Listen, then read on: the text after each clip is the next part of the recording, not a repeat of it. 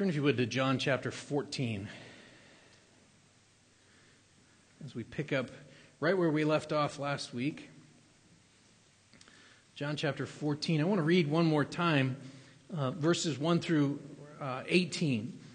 Uh, my prayer is that as we go over this and over this and over this, it would become um, really ingrained in our thinking and in our hearts. So, John 14, 1 through 18 says this Let not your hearts be troubled. Believe in God, believe also in me. In my Father's house are many rooms. If it were not so, would I have told you that I go to prepare a place for you? And if I go to prepare a place for you, I will come again and will take you to myself, that where I am, you may be also. And you know the way to where I am going. Thomas said to him, Lord, we do not know where you are going. How can we know the way? Jesus said to him, I am the way and the truth and the life. No one comes to the Father except through me.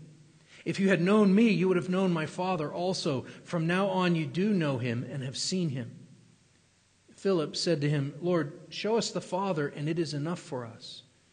Jesus said to him, Have I been with you so long, and you still do not know me, Philip? Whoever has seen me has seen the Father. How can you say, Show us the Father? Do you not believe that I eh, am in the Father and the Father is in me? The words that I say to you, I do not speak on my own authority, but the Father who dwells in me does his works. Believe me that I am in the Father and the Father is in me, or else believe on account of the works themselves. Truly, truly, I say to you, whoever believes in me will also do the works that I do, and greater works than these will he do, because I am going to the Father. Whatever you ask in my name, this I will do, that the Father may be glorified in the Son. If you ask me anything in my name, I will do it. If you love me, you will keep my commandments.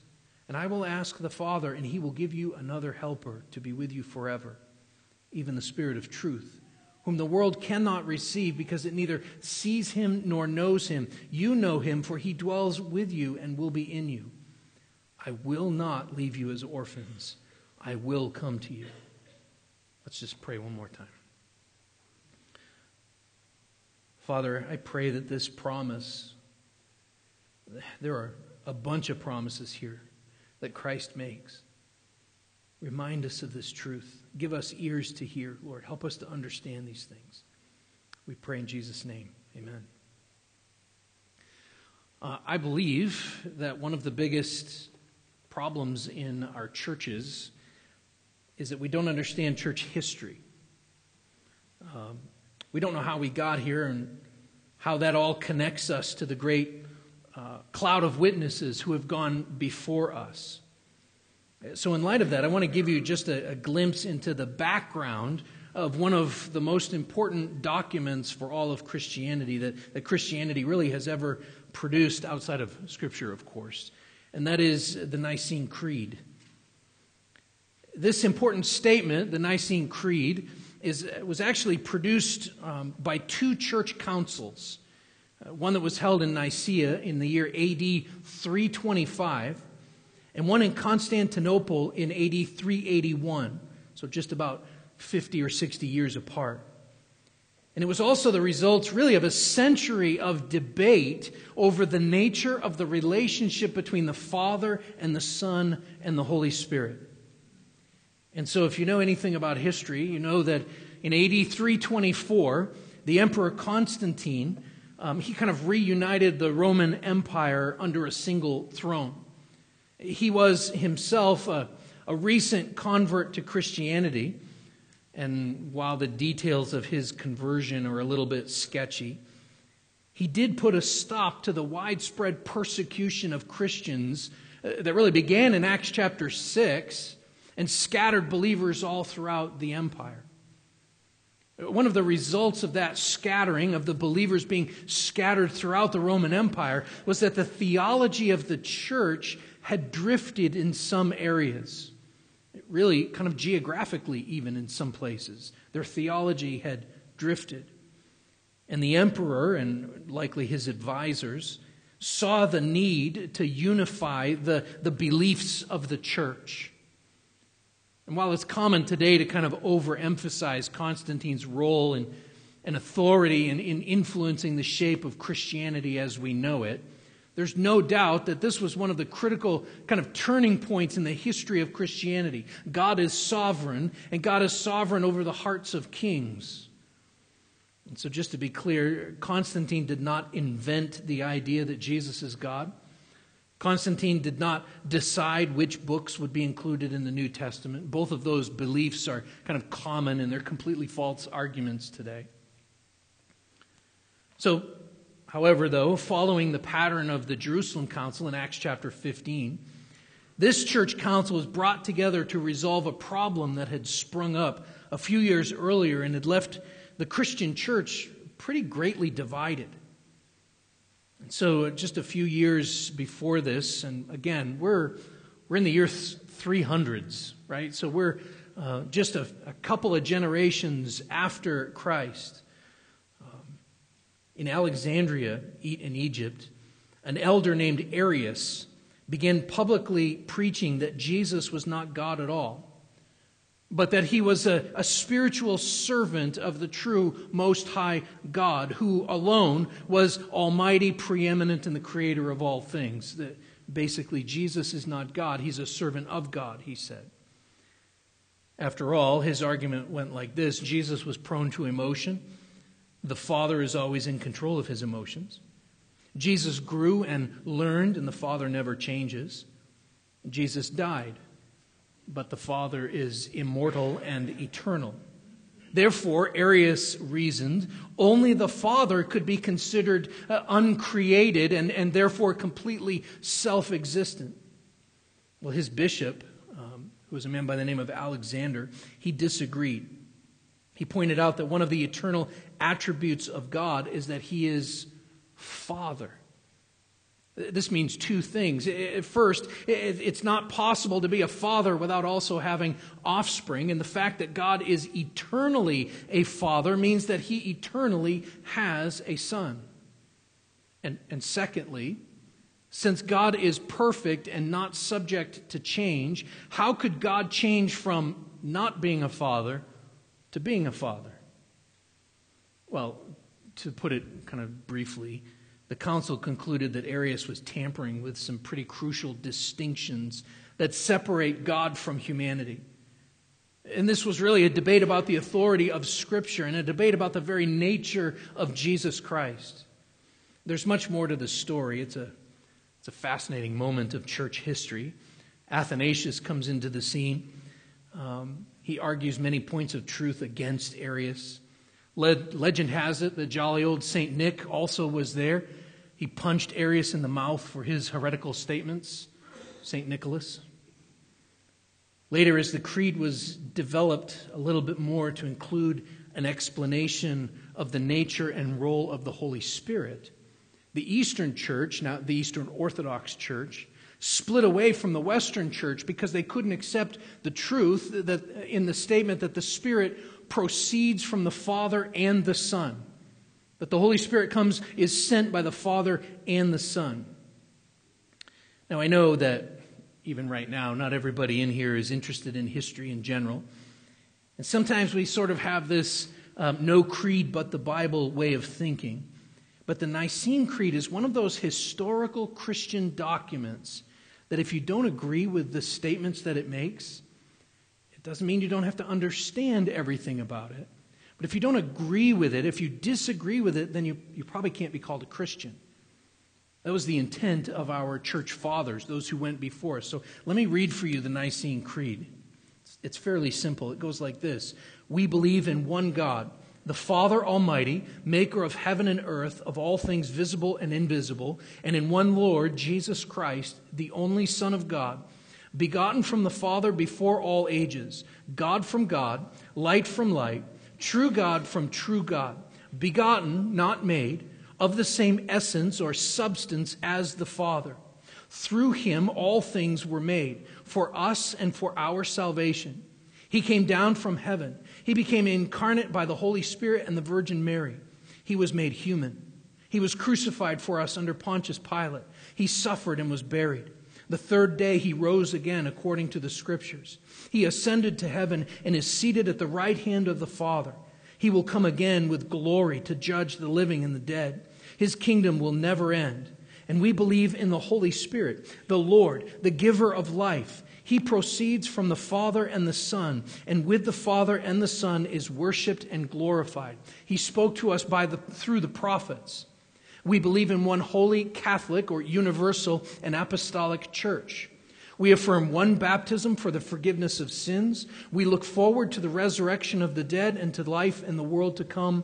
Amen. Now, there are a couple of different translations to that creed, but that's the gist of it. And so today, as we, as we move forward here in John chapter 14, as we, as we continue our study looking at Jesus' introduction of another paraclete, another helper, as he says here, Listen to the core essentials of that statement, of what that statement says that Christians believe about the Holy Spirit. Just listen to this part again. We believe in the Holy Spirit, the Lord, the giver of life. He proceeds from the Father and the Son. And with the Father and the Son is worshiped and glorified, and he spoke through the prophets. Now, there is so much more that we believe about the Holy Spirit. But we believe that He is the Lord, the giver of life. I mentioned this very briefly last week, but I, but I want to just go back this morning and remind you of what Jesus said about this truth. In John chapter 3, verses 5 to 8, in speaking to Nicodemus, Jesus said this Truly, truly, I say to you, unless one is born of water and the Spirit, he cannot enter the kingdom of God. That which is born of the flesh is flesh. That which is born of the Spirit is spirit. Do not marvel that I said to you, You must be born again. The wind blows where it wishes, and you hear its sound, but you don't know where it comes from or where it goes. So it is with everyone who is born of the Spirit. And then he said this explicitly in John chapter 6, verse 63. He says this It is the Spirit who gives life, the flesh is no help at all. The words that I have spoken to you are spirit and life. It is the Spirit who gives life. If you're a Christian here today, if you have trusted in Jesus Christ alone for salvation, it's because the Holy Spirit has given you life. And the result, as, as a result of that, he is to be, as the Creed says, he is to be worshiped and glorified along with the Father and the Son. So remember, we believe in the Holy Spirit, the Lord, the giver of life. He proceeds from the Father and the Son. That's the fulfillment of the promise. He proceeds from the Father and the Son. This is the promise that Jesus is talking about here.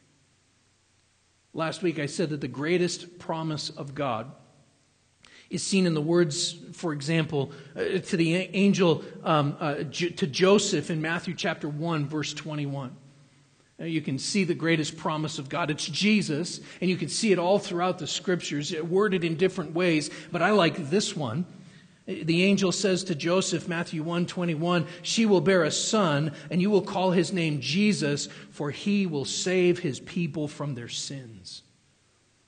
The greatest promise of God to his people. He will save his people from their sins. And the second promise is like it. It's when Jesus said, And I will ask the Father, and he will give you another helper to be with you forever. And so this morning, as we continue our look here at this another helper, we need to dive a little bit deeper into this promise. Because while it is true that Jesus is the great promise of the Old Testament, Jesus is the great promise of the New Testament. Jesus is the great promise of God. He is the consolation of Israel, as Simeon proclaimed there in the temple in Luke chapter 2 when he held that newborn Messiah in his arms. It's true that Jesus is the great promise of the scriptures of the Old Testament, and the Holy Spirit really is the great promise of the New Testament. We also need to remember that the Holy Spirit, as the third person of the Godhead, of the Trinity, He's also very present and promised throughout the Old Testament as well. In fact, there are Old Testament sightings of the Holy Spirit. Different times, and it goes as far back really as the very beginning. Genesis chapter 1, verses 1 and 2. In the beginning, God created the heavens and the earth. The earth was without form and void, and darkness was over the face of the deep, and the Spirit of God was hovering over the face of the waters. From the very beginning of creation, we can see that the work of the Holy Spirit has been to complete and sustain what the Father has planned and what the Son has accomplished namely, creation and new creation. And at Pentecost in Acts chapter 2, it's the Holy Spirit who comes to grant power to the church, even as Jesus promised. So, Acts chapter 2, but you will receive power when the Holy Spirit has come upon you. And you will be my witnesses in Jerusalem and in all Judea and Samaria and to the end of the earth. But again, even in the Old Testament, it was predicted. Prophets proclaimed that the promised Holy Spirit would, would bring abundant blessings from God. In particular, Isaiah spoke of a time when the Spirit would bring great renewal from God. So, Isaiah 32, just listen to verses 14 to 18. Think of, we read through Isaiah just over the last year. Think of this prophecy, prophecy of a barren land. The palace is forsaken, the populous city deserted. The hill and the watchtower will become dens forever, a joy of wild donkeys, a pasture of flocks, until the Spirit is poured out for us, upon us from on high. And the wilderness becomes a fruitful field, and the fruitful field is deemed a forest. Then justice will dwell in the wilderness and righteousness will abide in the fruitful field. And the effect of righteousness will be peace. And the result of righteousness, quietness, and trust forever. My people will abide in a peaceful habitation, in secure dwellings, and in quiet resting places. This will happen, he says, when the Holy Spirit is poured out upon us from on high. This is the promise of Isaiah chapter 44, verse 3, uh, in which God says, For I will pour water on the thirsty land and streams upon the dry ground. I will pour my spirit upon your offspring and my blessing on your descendants. Ezekiel. Ezekiel the prophet mentions very similar concepts many times throughout his book. And the apostle Peter, in his first sermon, he picks up on the prophet's words. He picks up on Joel's words and he puts them together with Ezekiel's. So, so listen to Acts 2 17 to 21. This is Peter preaching and he's quoting both Joel and Ezekiel. He says, And in these last days it shall be, God declares, that I will pour out my spirit on all flesh, and your daughters, your sons and your daughters shall prophesy, and your young men shall see visions, and your old men shall dream dreams. Even on my male servants and female servants, in those days I will pour out my spirit, and they shall prophesy. And I will show wonders in the heavens above and signs on the earth below blood and fire and vapor of smoke. The sun shall be turned to darkness, the moon to blood, before the day of the Lord comes, the great and magnificent day. And it shall come to pass that everyone who calls upon the name of the Lord shall be saved. Everyone who calls upon the name of the Lord shall be saved. So, think about all of these promises for a moment. Think about the promise of salvation. Think about the promise, as we saw last week, that He will never leave us nor forsake us. What do these promises teach us? What do they tell us about the giver of the promise? This is really, I believe, where we need to start. Too often we think of the promises of God, and, and I know I jump right to how this affects me. I think of how I benefit uh, from the, from the promises of God. I dwell in the blessings of the promises. And, and, believe me, there is nothing wrong with thinking about those things. There's nothing wrong with thinking about the blessings for me of the promises, the blessings for you of the promises of God. But we need to be sure to go back to the giver of the promise. The giver of the promise. So consider verse 16 again here. John 14, 16. I will ask the Father and he will give you another helper to be with you forever. Just think of that statement for a moment. Because we are not uh, Eastern Orthodox, and because I mentioned this as a part of the um, Nicene Creed, I want to be sure to point out that we believe that the Spirit proceeds from the Father and the Son, not simply the Father. Jesus will say right down in, really in chapter 15, verse 26, he says, But when the Helper comes, whom I will send to you from the Father, the Spirit of truth, who proceeds from the Father, he will bear witness about me. The Son of God is active in the sending of the Spirit of God to the people of God. They are one, after all. And so there's a little bit of a play on words here as we think about the giver of the promise. It is true that Jesus is speaking. And so, therefore, it is Jesus who, who makes the promise, I will ask. Did you catch that? Who gives this promise? Well, Jesus makes the promise, and his promise is, I will ask. This is kind of part A of the promise. And it's directly connected to the, to the asking that we do, to the prayers that we do. So, verses 13 and 14, remember this. Whatever you ask in my name, this I will do, that the Father may be glorified in the Son. If you ask me anything in my name, I will do it. And I will ask the Father, verse 16 says. Jesus is promising to pray. Jesus is promising to intercede for us. He is promising to pray for us, to pray with us. He is promising to take our requests and make them known to God. Do you know that when the Spirit intercedes for us in groanings too deep for words, do you know that the Spirit and the Son, both in praying for us and praying what we don't even know what to ask for, the first thing that we needed to ask for, that the, that the disciples needed to ask for, was the Holy Spirit. They needed another helper. They needed to know that God would be with them forever. And so Jesus translates this for them and says, I will ask the Father, and he will send you another helper.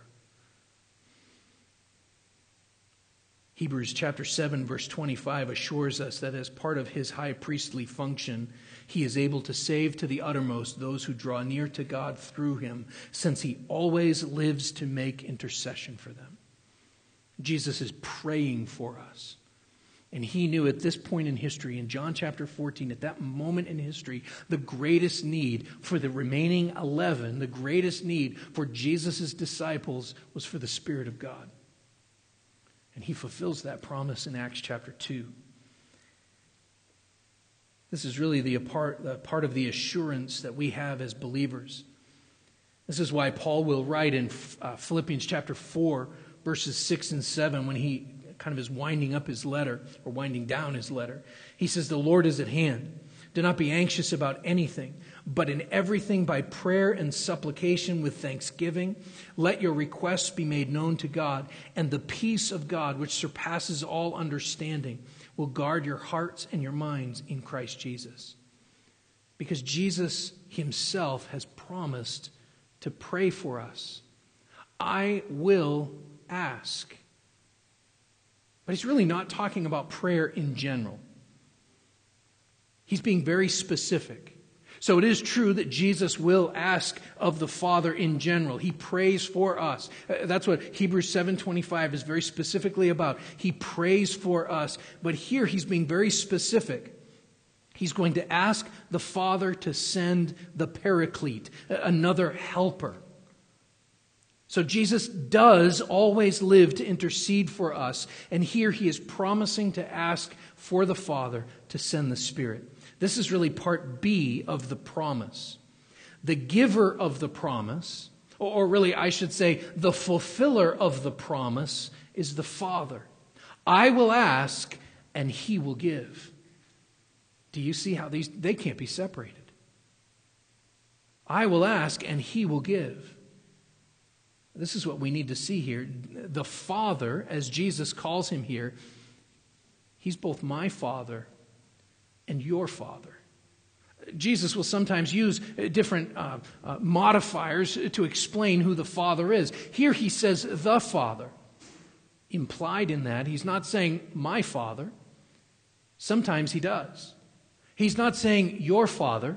Sometimes he does. He's both. He is both my Father and your Father. The same Father who gave his only begotten Son, that whosoever believeth in him should not perish but have everlasting life, is the same Father who loved us and sent his Son to be the propitiation for our sins. This Father has promised to not leave us alone, but will give us, send us another helper, another paraclete. He will give us the Spirit who will be our advocate, who will be our comforter, who will be our helper. This is, this is the kindness of God toward us. He has promised to be with us as our God, and He has promised to be with us as our Father. Listen to the promise that Paul quotes in, in 2 Corinthians chapter 6. Paul says this I will make my dwelling among them and walk among them, and I will be their God, and they shall be my people. Therefore, go out from their midst and be separated from them, says the Lord. Touch no unclean thing, and then I will welcome you, and I will be a father to you, and you shall be sons and daughters to me, says the Lord Almighty. Our loving Father has promised to never leave us alone. And He has given us His Spirit as the guarantee of our eternal dwelling with Him. Uh, Ephesians chapter 1, just, just verses uh, 13 and 14. Paul says, In Him, that is, in Christ, you also when you heard the word of truth, the gospel of your salvation, and believed in him, you were sealed with the promised Holy Spirit, who is the guarantee of our inheritance until we acquire possession of it to the praise of his glory. What's our inheritance? Eternal life with the Father and the Son and the Spirit who God promised us right here. Jesus promises us right here. I will, he will give you another helper to be with you forever. We have the Holy Spirit now. If you have trusted in Christ, if you have heard the word of the truth, the gospel of your salvation, and believed in Jesus Christ, you were sealed with the promised Holy Spirit, the promise made right here. The promise made really throughout all of the Old Testament, those places like in, in uh, Isaiah that I mentioned.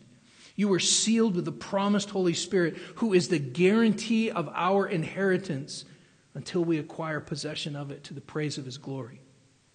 Can you see? Can you see that the giver of the promise is truly both the Father and the Son? The Father fulfills this promise by sending the Spirit.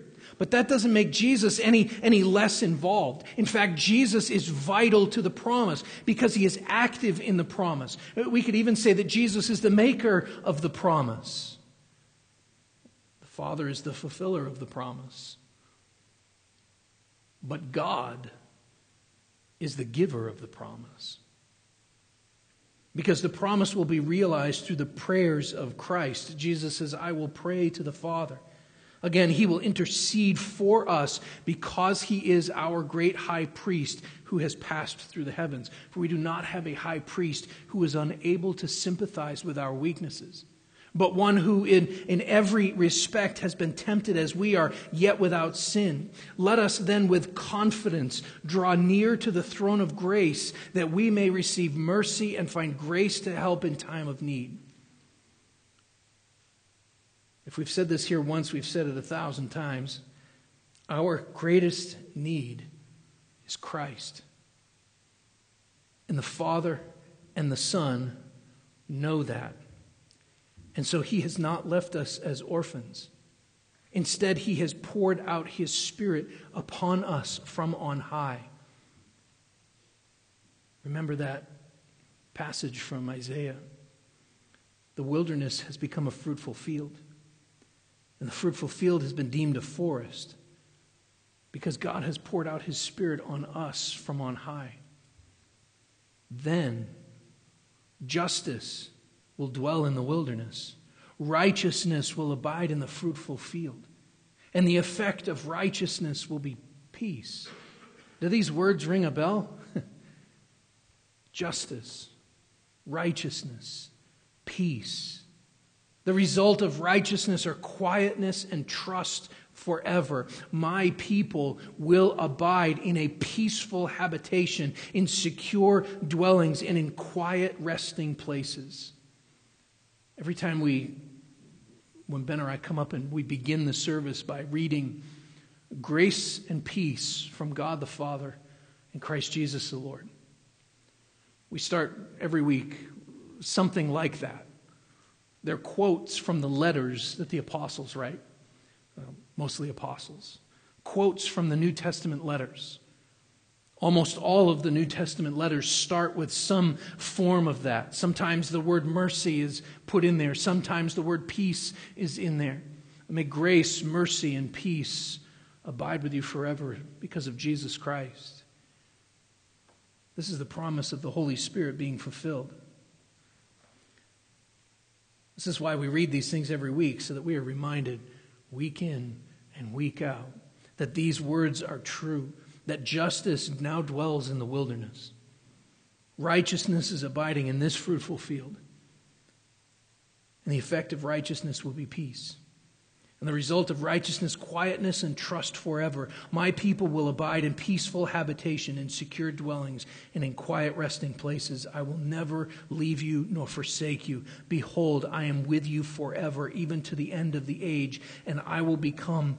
Uh, and I will welcome you, and I will be a father to you, and you shall be sons and daughters to me, says the Lord Almighty. And it is because of the giver of the promise that we can begin to understand now the depth of the promise. So let's look at the depth of the promise. We could take this in, in two directions, and I, I think the scripture here does this. Let me read these two verses again, 16 and 17. And I will ask the Father, and he will give you another helper to be with you forever, even the Spirit of truth, whom the world cannot receive because it neither sees him nor knows him.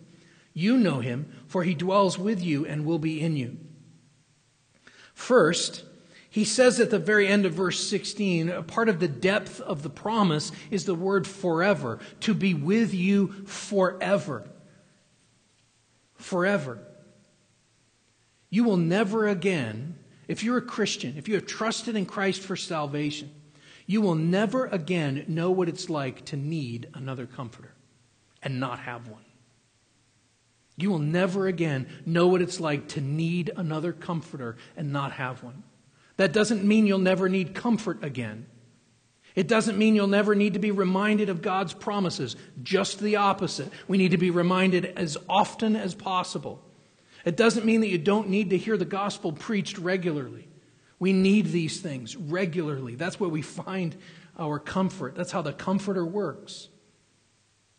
This means that you can truly have assurance. You can truly live in security, knowing that He has not left you alone. He has not left you to bear the burdens of this world by yourself. And the depth of the promise is that He will be with you forever. Forever. You will never again know what it's like to be without an advocate. You can know for certain that the Holy Spirit is interceding for you with groanings too deep for words, and it is specifically how He helps us in our weaknesses. He goes to the Father on our behalf, advocating for us. You will never again know what it's like to be without an advocate. So think about this for a moment. We believe that the Father and the Son and the Spirit are one. They are fully united as one God. Our one God is praying for us. The, the Spirit and the Son are engaged in prayer to the Father on our behalf, and, and they are one. And while that may be hard for us, in fact, it's probably impossible in this life for us to completely understand that, the simple takeaway is this our God is for us. He is advocating among the Godhead on our behalf.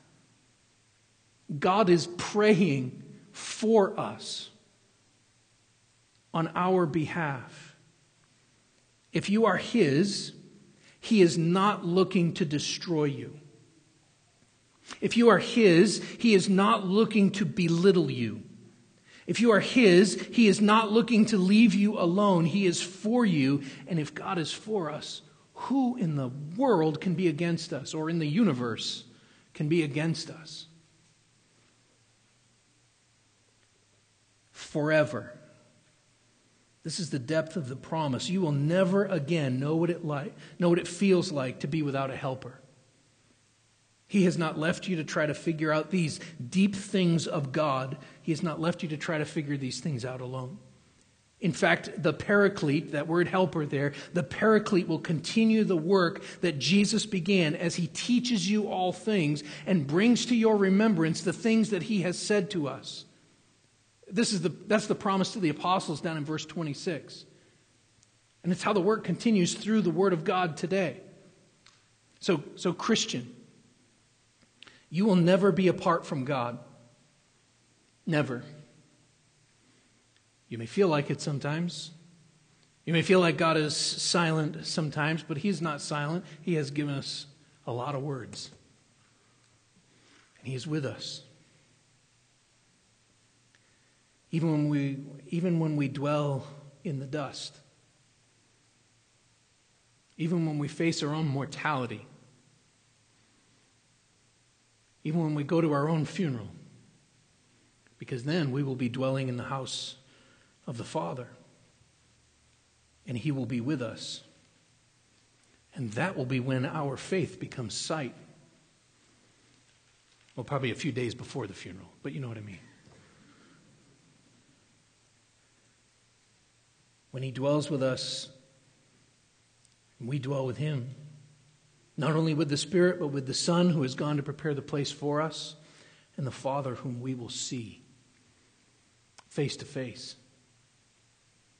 This is the depth of this promise. It, it's forever. It's forever. And the other direction that we could kind of take this depth of this promise is, is verse 17. Uh, listen to this again even the Spirit of truth, whom the world cannot receive because it neither sees him nor knows him. You know him, for he dwells with you and will be in you. The depth of this promise is that God's people are to be set apart. The indwelling Holy Spirit, the Paraclete, marks us off as distinct from the world. The world doesn't understand, the world doesn't acknowledge the work and the ministry of the Holy Spirit, but you do. But we do as His people. Because the Holy Spirit, because He is Spirit, His work is done spiritually. It's done inwardly and, and invisibly. And it isn't until we begin to see the fruit of the Spirit that we can see the Spirit working, right? Christ was the Word become flesh, and the Spirit is of the same glory, of the same power and truth and it causes God's, and using God's word will, will work on our own spirits to conform us to the image of Christ. Again, this is verse 26. He will teach you in all truth. It is the Holy Spirit that helps us understand God's word. It's the Holy Spirit uses, that uses God's word uh, to transform our mind, to renew our minds, to transform our hearts. The Spirit will enlighten our minds with the knowledge of the truth, and it will conform, uh, conform and, and build up our faith in the one who gives us the words of life. You know him because you know Christ. That's what verse 17 is saying.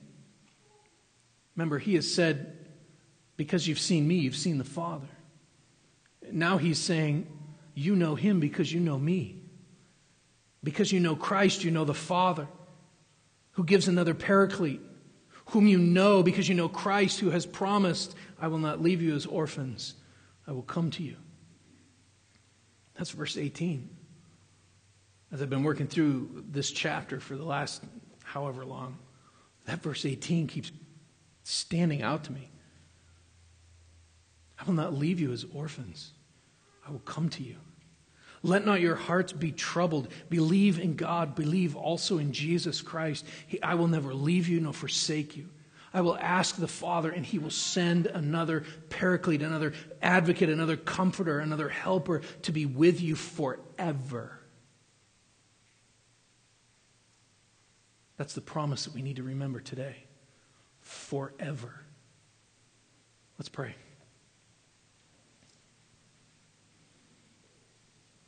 Oh, Father, please remind us of this truth even as we leave here today. We are tempted in our flesh sometimes to just forget about these things, to not think about them, to not talk about them, to pick up our Bibles again next Sunday morning and, oh, yeah, this is where we left off. Remind us of the truth of your promises, the trustworthiness of your promises. Remind us that your Spirit is with us and will be with us forever.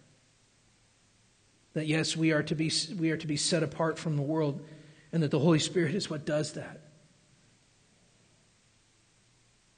Lord, remind us of the truth of those promises of justice and mercy and righteousness and peace that are ours in Christ Jesus because you are faithful. We pray these things in Jesus' name. Amen.